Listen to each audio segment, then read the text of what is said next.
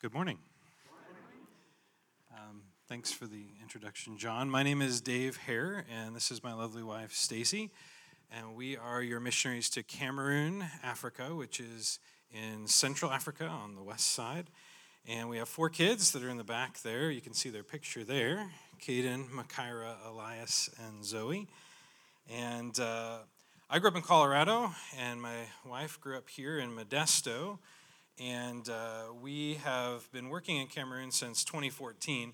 We were here four ish years ago, in which during that time we got to tell you a bit about who we are and uh, what we were doing on our first term in Cameroon, which was learning the Kwakum language and their culture as well. And um, we uh, then, after we left here again, we went back to Cameroon for four years. And uh, we are going to be going back to Cameroon in a year. So we're here in America for one full year, and uh, we're going to be spending most of that time uh, in Louisville, Kentucky, but also traveling around to visit churches. Um, Stacy and I met at um, uh, Master's College, which is in Southern California, and in uh, it's kind of a long story, but the Lord led us to pursue missions. And before we ended up going to the field, we went to seminary in Louisville, Kentucky, which is why we'll be going back there to visit. And um, we decided while we were in seminary, we wanted to do Bible translation. And um, we had a heart to bring the Bible to people who don't have it. And we learned while we were in seminary that there are around 7,000 languages in the world today, and only 9% have the entire Bible uh, in their language. So we had a burden. We wanted to bring the, the Word of God to people who don't have it. Uh, but we also had a burden to, because we didn't feel like just delivering Bibles, translating, giving Bibles out was our goal as missionaries, but we felt like our goal was planting churches that could be led by nationals and be self sustaining so that not only would they have the Word of God, but the Word of God would be taught. And so that's why we ended up with World Team, which is a church planning organization. Um, but our main job is to translate the Bible. So 2014, we moved to Cameroon. Um, you saw a picture of our house up there. We can look at it again. Um, that's where we live. We live in a small village in uh, the east region of Cameroon. And uh, we work, as I said, with the Kwakum people. It's a people group about 10,000 people. And um, last time we were here, we told you all the work we had done to help them to develop a writing system because they had a spoken language but no writing system. So we did a lot of work. And then when we went back, uh, we started uh, teaching literacy classes. We helped them develop their writing system, te- taught liter- literacy classes, and we started translating the Bible. So, this picture up here, next one, is uh, a picture of us working on Bible translation. And um, when we decided we wanted to, to pursue Bible translation, we thought we want them to get, we want the Kwakum people to know Jesus. That's the main thing. So we want to start with the New Testament. But as we were there learning their language and their culture, we realized that basically they have no understanding of the Bible at all, including the Old Testament. And then as we started to, to think about and talk about the New Testament, we realized it's really hard to understand the New Testament if you don't understand the Old Testament at all.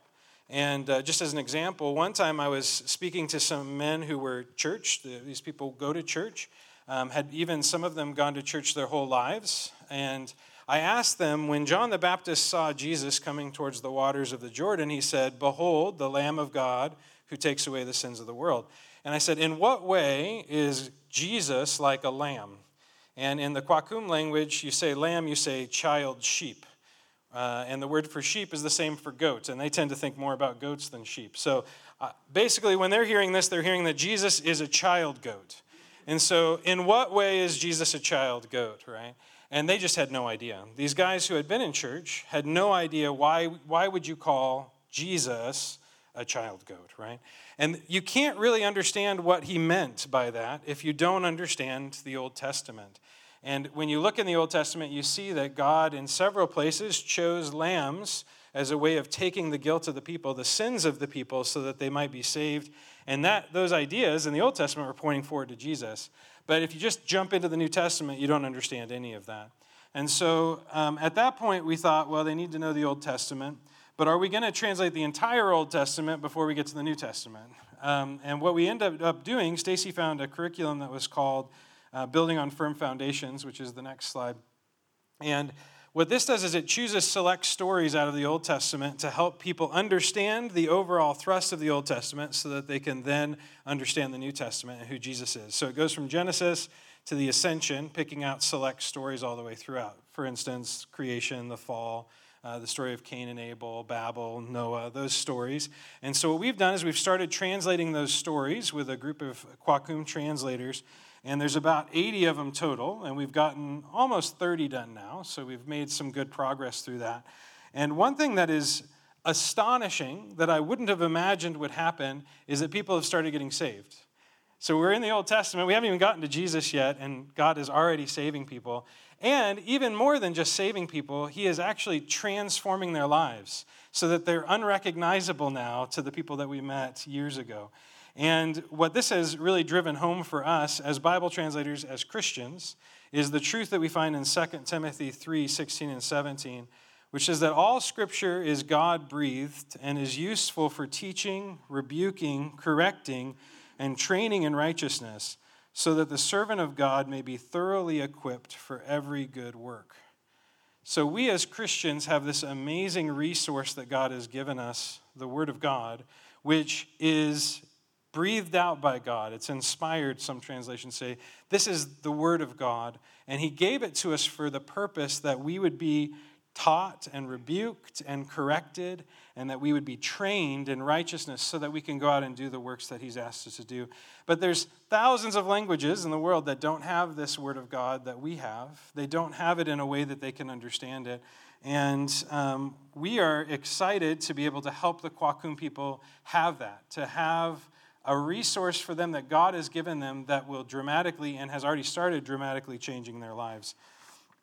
Um, and one of the biggest things that we've seen on this term has been that God takes his word and he confronts people, he rebukes people, he corrects people, and he corrects the culture that that word is speaking into. So, over and over again, we've seen aspects of Kwakum culture that need to be corrected, that need to be rebuked by the word of God. And Stacy's going to share uh, the way that God has transformed the lives um, of one family that we've been able to work with.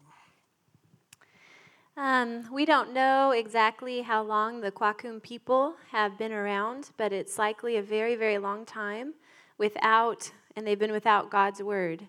Some people there do understand French, which is one of the government languages spoken in Cameroon, and so they are able to understand it a little bit. Some people are even able to uh, read in French, which helps, but they don't, they miss the deeper spiritual things of Scripture. They don't get it when it's in French. Um, and now, where God's word is not present, we've seen that oftentimes God uses dreams to communicate with people. For instance, there's a young man who grew up as an orphaned, orphan in our village. And because he was an orphan, he was never able to attend school, although he really, really wanted to. And we can listen to a video now of um, what his childhood dream was. bo ninjime be momoni ninjime kam lem shemona nimi ke wo shukul. Ni jine ko shukul okong ni jine tenu nyoko ke wo shukul. Ju wo chinji kwa leng ne to ni ne 23 ans ninjime lem shemota no. Ni ji lakshna ni ke le bogun tat me biu pampamo itokwa kumi shema wamnye shimalo nimbeko ni benge ko lem shemo tano le ninje na shambu jime ka shena kwefesha shukul le ni ninje na shambu ma realize shemo mugwe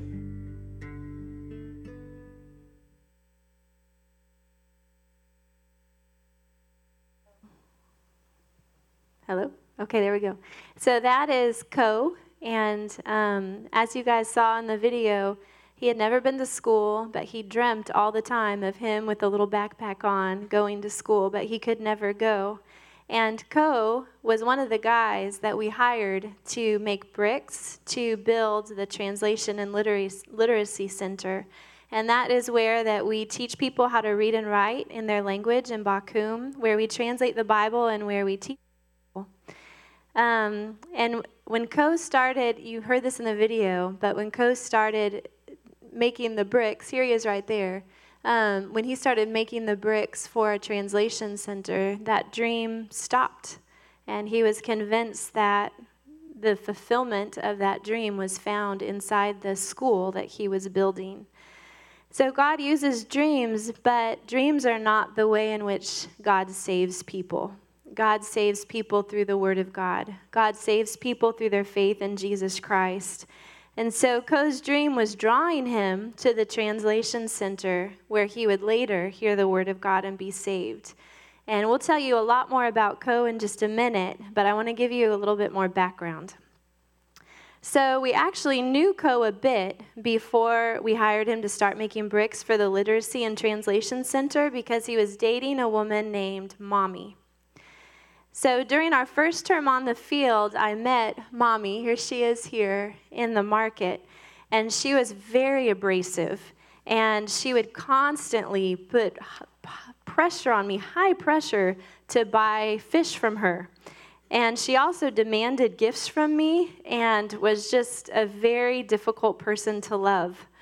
Not only that, but a year or two later, she moved into a house right by mine. um, and she became our neighbor. So not only was there high pressure fish sales, which continued at my home, but she also started to um, pretty much every day ask me if she could work in our in our home to clean and to um, cook for us. And I just told her no. I just told her no over and over again. And then um, we left on home assignment, and I wasn't super sad to leave that relationship. Came here, saw you all, and um, mommy just kept living there. And um, then we came back from home assignment. Mommy was still living there, still asking me for a job all the time, and I still just kind of said no. And then one night, I went out into my backyard, and her house was a little bit behind ours, and I heard what sounded like a really violent fight um, going on in mommy's home. And I'm sad to say, but um, just violent fighting and screaming are very common where we live. The next day, I realized that this fight was different because I heard that mommy's blind father had been murdered by her stepbrother. So we went to the funeral, which was in the home, and I was very surprised to see that mommy really clung to my side the whole time. I thought to myself, your family's here, people who are like you are here, who know all the customs. I'm kind of a foreigner, I'm still learning your language. Why are you clinging to me? Why is my presence kind of bringing you comfort? And it was then that I realized that Mommy saw me as a friend, and she would later say that she didn't have true friends. And it was then that God really started to soften my heart to her, um, that she was um, abrasive and maybe kind of rude because that's all that she knew. Um, and so God softened my heart to her, and so we hired her to come work in our home each day. And so I told her, okay, well, we're going to learn to read and write together.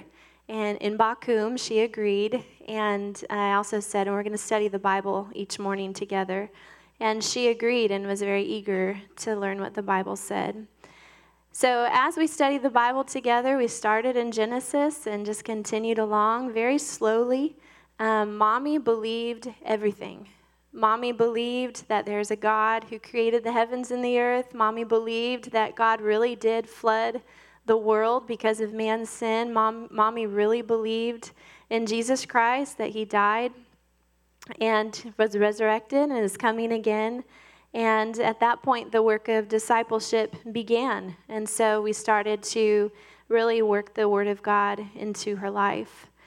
I saw what the Bible did to mommy. It rebuked her, it corrected her like it does us until the point where she said, Before I heard the word of God, I just lived like an animal. I just followed every desire of my body, but now I follow the word of God. Now I know what God wants for me.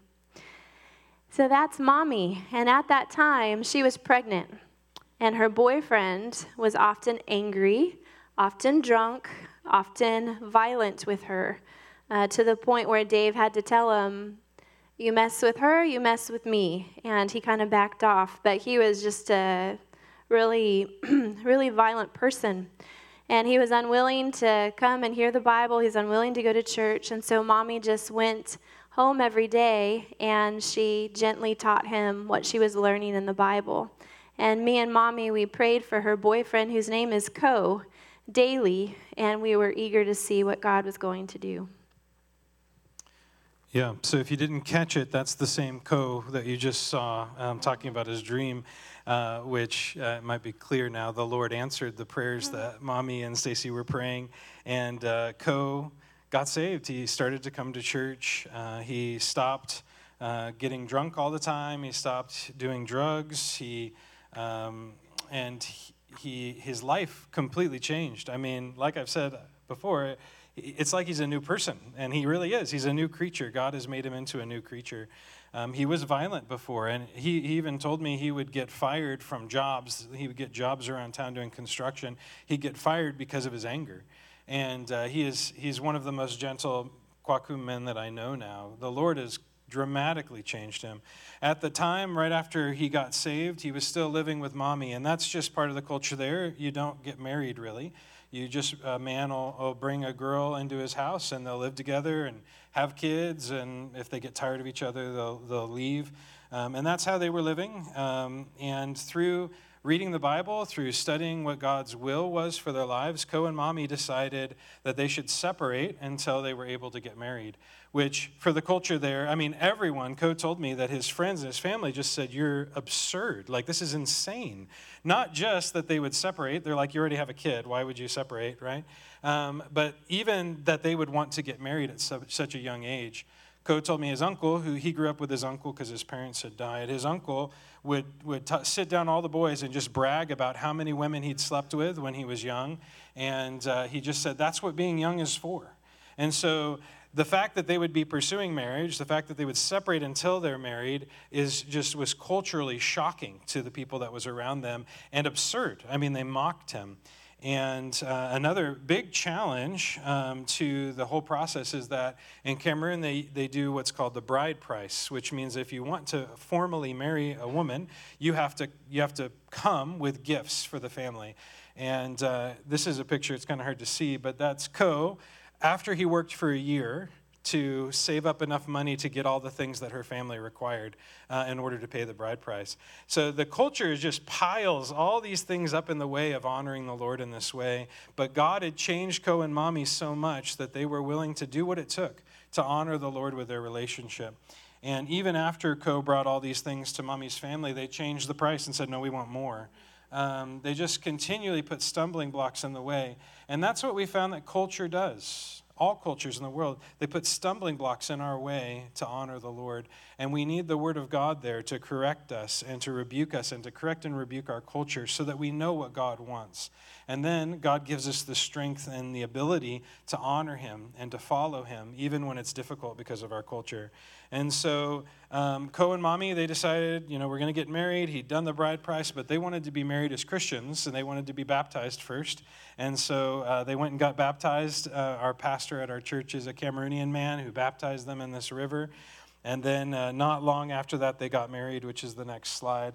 Um, they got married in our translation center that Co had built um, in, in honor to the Lord. And it was such a joyous day. And they were worried that mommy's family was going to have a fit because they were never satisfied with the bride price. And it's happened in the past where families will come out and, and um, cause a, a fight at the wedding because they're not happy with the bride price and they were concerned about that but we prayed about it and they some of her family came and they rejoiced with us and it was just a wonderful day of, of honoring the lord in marriage which is something the kwakum people just don't do Co and Mommy are the only, I think, the only couple I know of, Kwakum couple, that both of them love the Lord and are seeking to honor the Lord um, that have been married. So um, it's just amazing, again, to see how God has transformed Co and Mommy into new creatures. That Co works hard and serves his family, loves his family. Another aspect of the, the Kwakum culture is that men don't help out with anything at home at all. So both the, the man and woman will go to the field and work hard all day. Then they come home and the man lays down and the woman takes care of the kids and makes the food and all of that.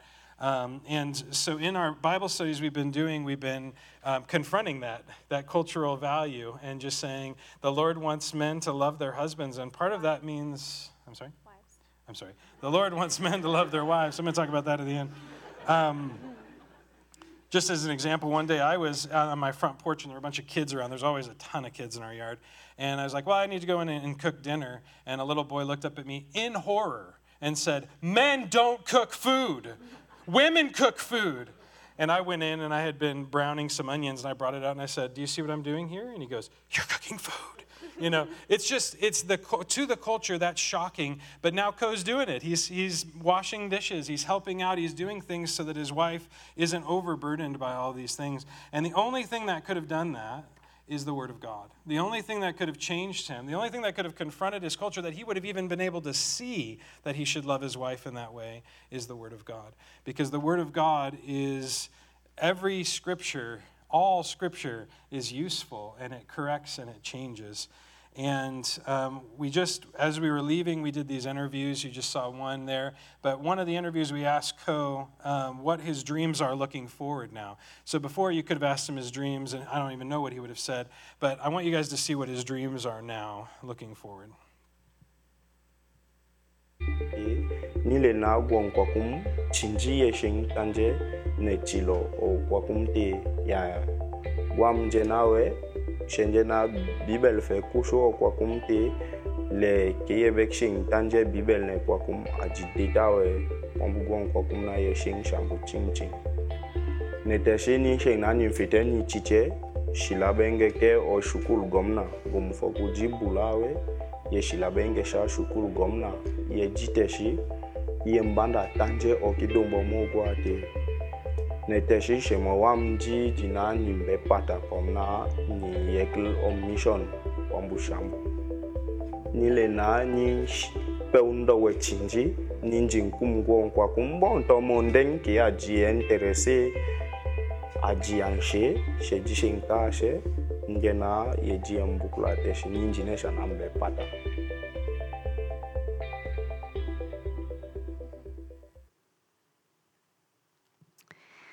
Praise the Lord. Um, definitely. We've even talked to Co about maybe him and mommy and me and Dave going to a new village uh, that has no church and starting one together in the years to come. So we'll see. Um, but like Dave mentioned, um, Dave mentioned several ways that the Word of God has really been correcting and confronting uh, Kwakum culture in the lives of Co and Mommy. For instance, marriage instead of promiscuity, going through with the wedding even though there was extreme family pressure not to.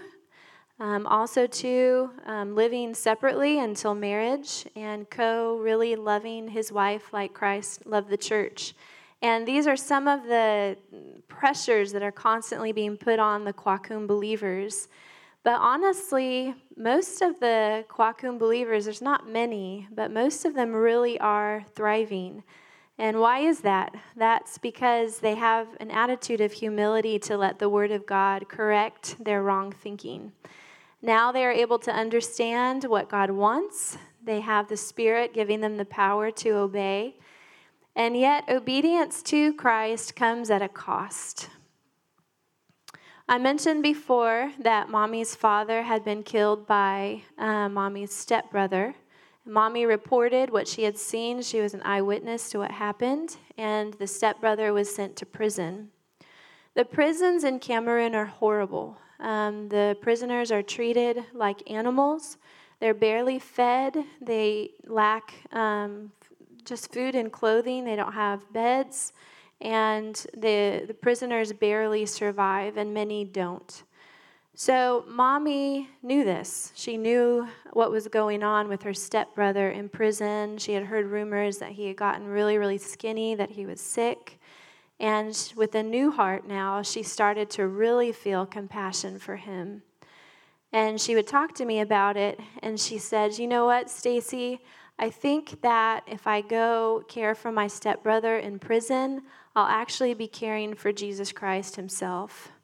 And I said, You're right. Let's work together to care for him. And so she decided to regu- regularly visit him, bring him clothes and food. And the problem was is that her compassion for her stepbrother um, led to her family disowning her, because the family of her father looked at this compassion as betrayal, and they saw they saw that mommy was basically loving the stepbrother more than she loved her her father who had passed away because of the, the murder. And so as a result, they really cut her off. And here in America, if there's a family member that cuts us off, it really hurts us emotionally. Uh, rarely does it hurt us financially. It could. But over there, it's always, if your family cuts you off over there, you're pretty much destitute. Um, and even at one time, um, somebody in mommy's family even tried to hit her with her with his motorcycle. He tried to run her down. And so here's mommy, this new believer, seeking to honor the Lord, and she was really being hated for it. And this went on for four years. and so, how should mommy respond? We're going to take this, I'm going to answer that question, but first I want to give you a little bit of an understanding of how people view God um, where we live. So, to grow up Kwakum means that you grow up with a very wrong understanding of who God is. You know there's a creator God, but you look at him like you look at one of your spirits. So, over there, they believe, as in much of Africa, God is just one of one of the spirits that people can manipulate to get what they want. So, you know, if somebody in my family passes away, their ghost is still around me, that ghost is powerful. And so I can manipulate this ghost to basically give me the life that I would like to have. And God is one of those spirits, although He's the most powerful one.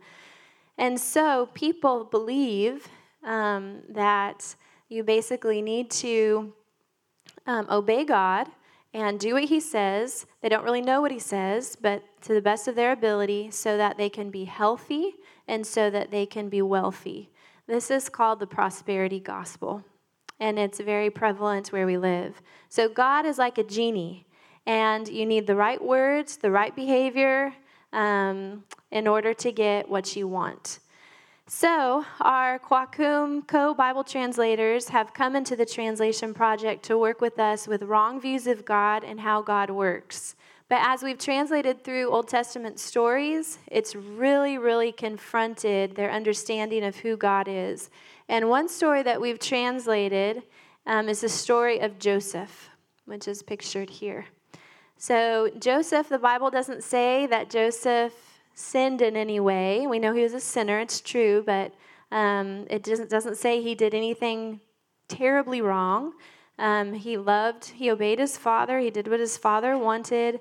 Um, his brothers, however, were jealous, and because of that jealousy, you guys know the story, I'm sure, they sold him into slavery, which is horrible suffering, horrible suffering.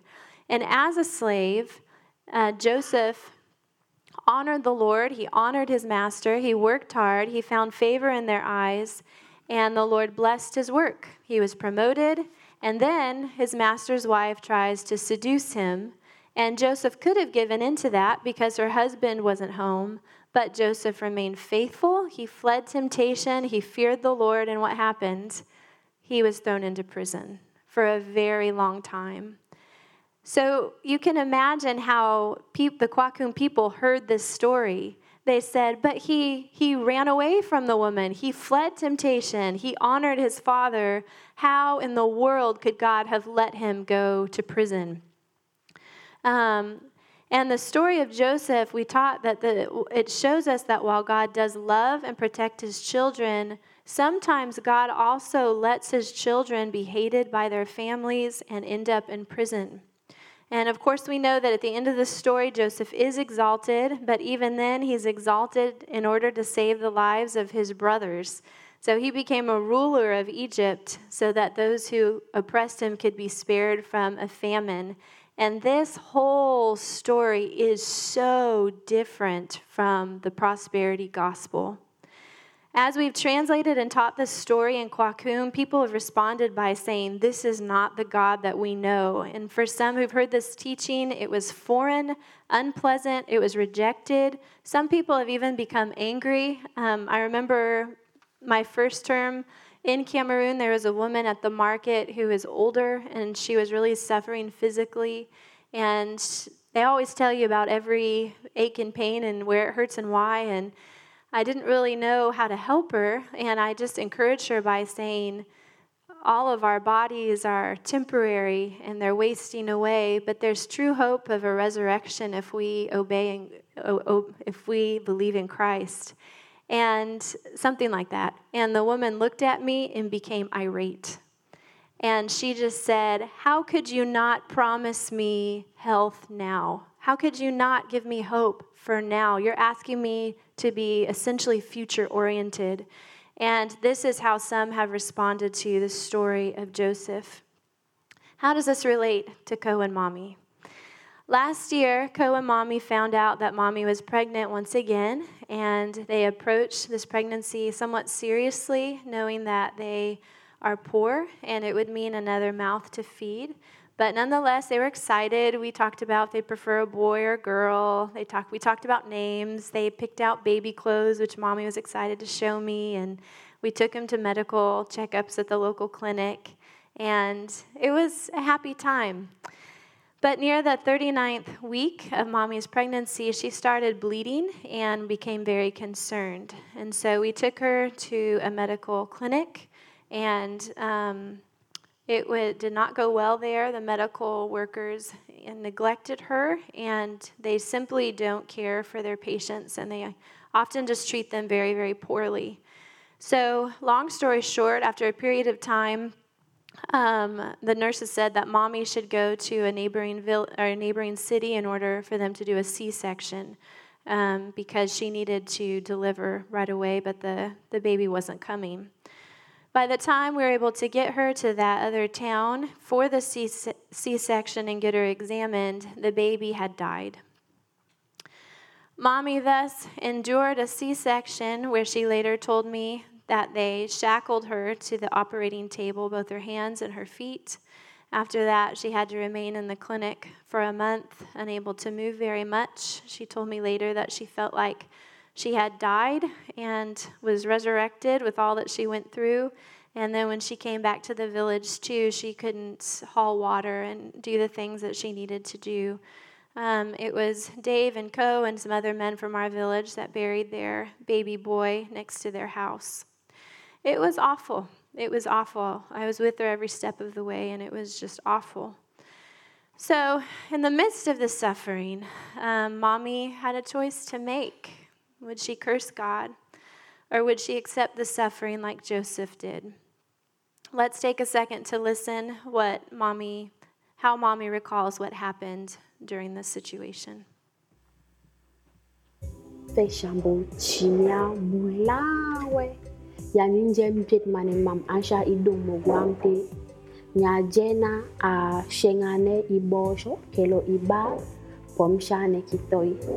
Yani nje okitatla kibosho ashengamene papa wa papa wa mgwime e ashamena ni bon bo papa wa mgwime ya nje na papa wa mbaka begwi penye jino ninjani tukutuku ni shambo shmam bo nje na ne shong papa wa mbo kat atame chakji bosha shame ashane kitoi chacha shisha na kat be shelo shambu Inte jete shina akota ibosho pomshane kitoi o bukni jiko bene bum pia jiko kush bulawe o bum gwambo bon finalement a infine ke yeken bani bon ye bakoni e bon tantina meline tonton David shambushu ko ya shabo ye kam ko ni ne moni chinji ye jiko lakshi o doctor ichak chinji ye ye fɛ ko mɔni pɔm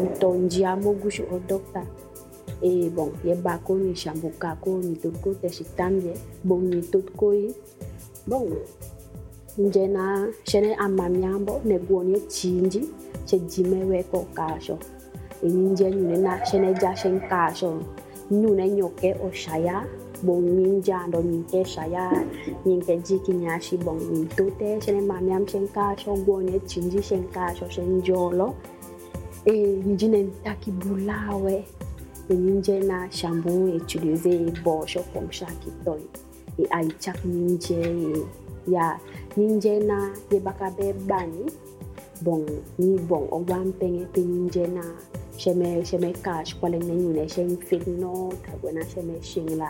sheji ibu ninje na shambu shenga kune i bosho kom kitoy mo wango donc ni fe shambu bulawe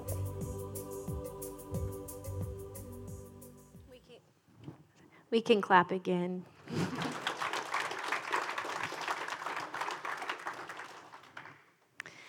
Only God can explain her reaction.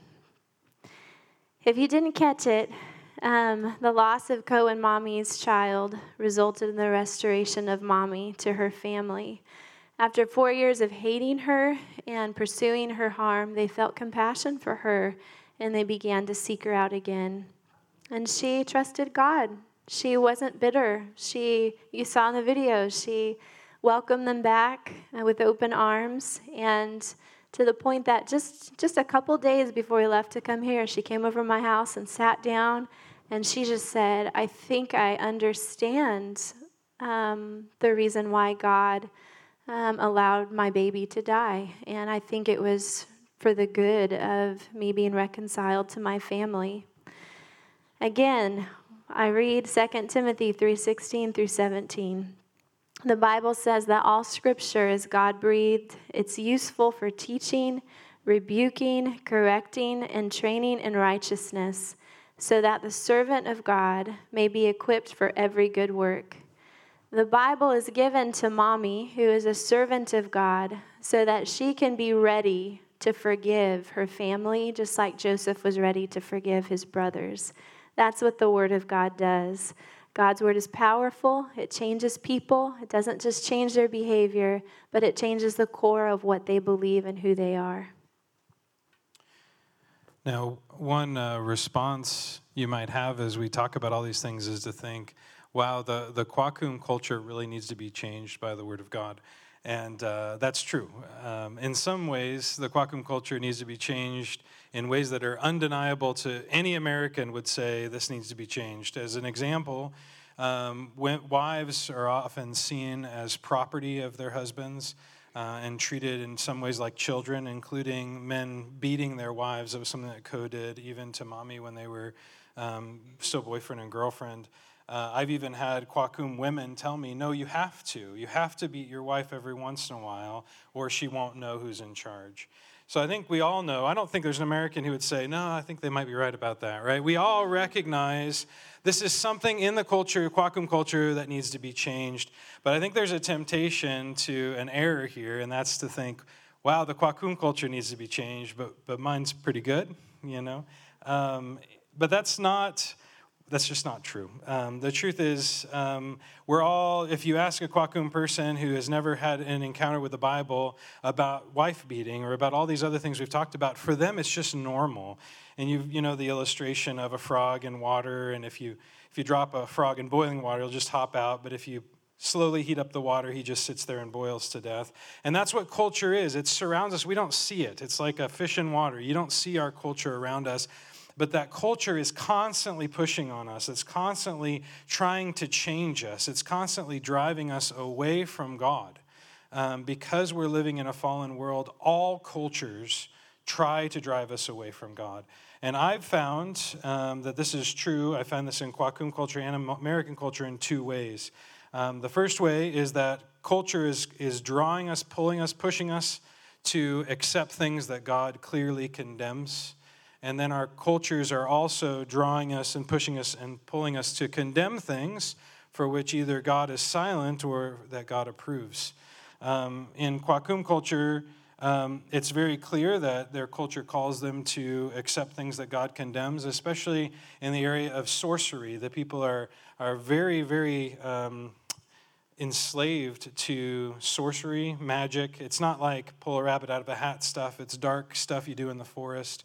And if someone gets sick, especially if it's your child, if uh, medicine's not working, you have to take that child to the shaman in order to pursue uh, the health of that child. And if you don't do that, you hate your child. And that's what Kwakum culture is pushing them. And for us, we're like that frog getting dropped in boiling water. Stacy and I, when we're there, we see that and say, no, the Bible says we shouldn't use sorcery. It's clear. But to them, this is just their culture. But we have the same things in our culture. And as I've been gone for four years and then come back, several people have asked me, what are those things in our culture, in American culture? And some of it, it's you guys know because you're Christians and you're changed by the Bible, but the Bible isn't silent on sexuality. The Bible speaks very clearly about homosexuality, but our culture is constantly pushing us. God created Adam and Eve as man and woman. It's very clear in the Bible. This isn't something that we need to explore and investigate. It's very clear what God's perspective is on these things, but our culture is telling us no, what you are saying is bad is actually good. And we have to allow the Word of God to correct that. We have to listen to the Word of God more than we listen to our culture. But on the other hand, when I say condemn things for which God is silent, our culture is constantly trying to cause us as a church to be divided over things that either don't matter to God or even things that God approves of. And so the Bible doesn't give us a, a Christian diet. Um, but the, but the, the world is telling us you need to eat certain things and you can't eat other things and telling us that we should be divided over those things. The world is telling us that if you accept vaccines and somebody else rejects them, you can't live together in harmony. That's a, a, a, relationship you can't have. The world is telling us that blacks and whites can't be together, they can't be friends, they can't love one another. Our culture wants us to be divided. Our culture wants us to fight about the gray areas and forget about all the areas that are very clear in God's word. And and the one thing that is very, very clear in the Bible is Jesus said, By this they will know that you are my disciples, by your love for one another. So the world is telling us as a church we have to be divided. The American culture, we have to be divided on these issues. And God is saying, I want you to be united. And I want it to be so clear that you're united that those unbelievers can see that you're Christians because of it. Our culture, just like Kwakum culture is constantly telling us what's right and wrong, what we should believe, what we shouldn't believe. And it's constantly trying to correct us and to shape us into its own image, into the American culture image. And if we let it, if we approve of what we should reject, and if we reject what we should approve of, if we seek the division, then we're letting Satan win. And we're acting like an unreached people group that doesn't have the Word of God. But we have the Word of God, and the Word of God tells us that all Scripture is breathed out by God and is useful for teaching, rebuking, correcting, and training in righteousness, so that the servant of God may be thoroughly equipped for every good work. And at the end of the day, we need to turn to the Word of God and allow it to correct us. And if there's if you think, well, there's nothing in my life or my culture that needs to be corrected by the Word of God, you need to read it more because there are things. Just like the Kwakum need the Word of God to correct their culture, we need it as well. And when we do that, when we, when we let the Word of God correct our culture and correct our thoughts and our actions, we will know the joy and the peace that mommy has. It's surprising to see someone so, such a young believer be able to rejoice in the death of a child because she sees how God used it. It's surprising, but not if you know the power of God's Word. So, my prayer for us as Americans is that we would be like Cohen Mommy and that we would let God's word change us and that we would worship Him the way that they do. Let's pray. Father, I thank you so much for your word. I thank you that we have access to your word here. I thank you that uh, any of us are able to, to read your word in Bibles that are everywhere or on our phones, even on billboards. You just see your word everywhere, Father. I pray that we would not neglect that. I pray that we would allow your word to change us, that we would allow your word to confront us and rebuke us and correct us. And to, I pray that we would resist that culture that's always pulling at us. And I pray, Father, that we would honor Christ in what we say and what we do and how we treat other believers. And I pray that unbelievers would be able to look at Renew Church and say, there's something different about them because they are seeking unity when the whole world is telling them they should be seeking division. And I pray, Father, that more people here in Modesto would be saved because of their witness. I pray this in Christ's name. Amen.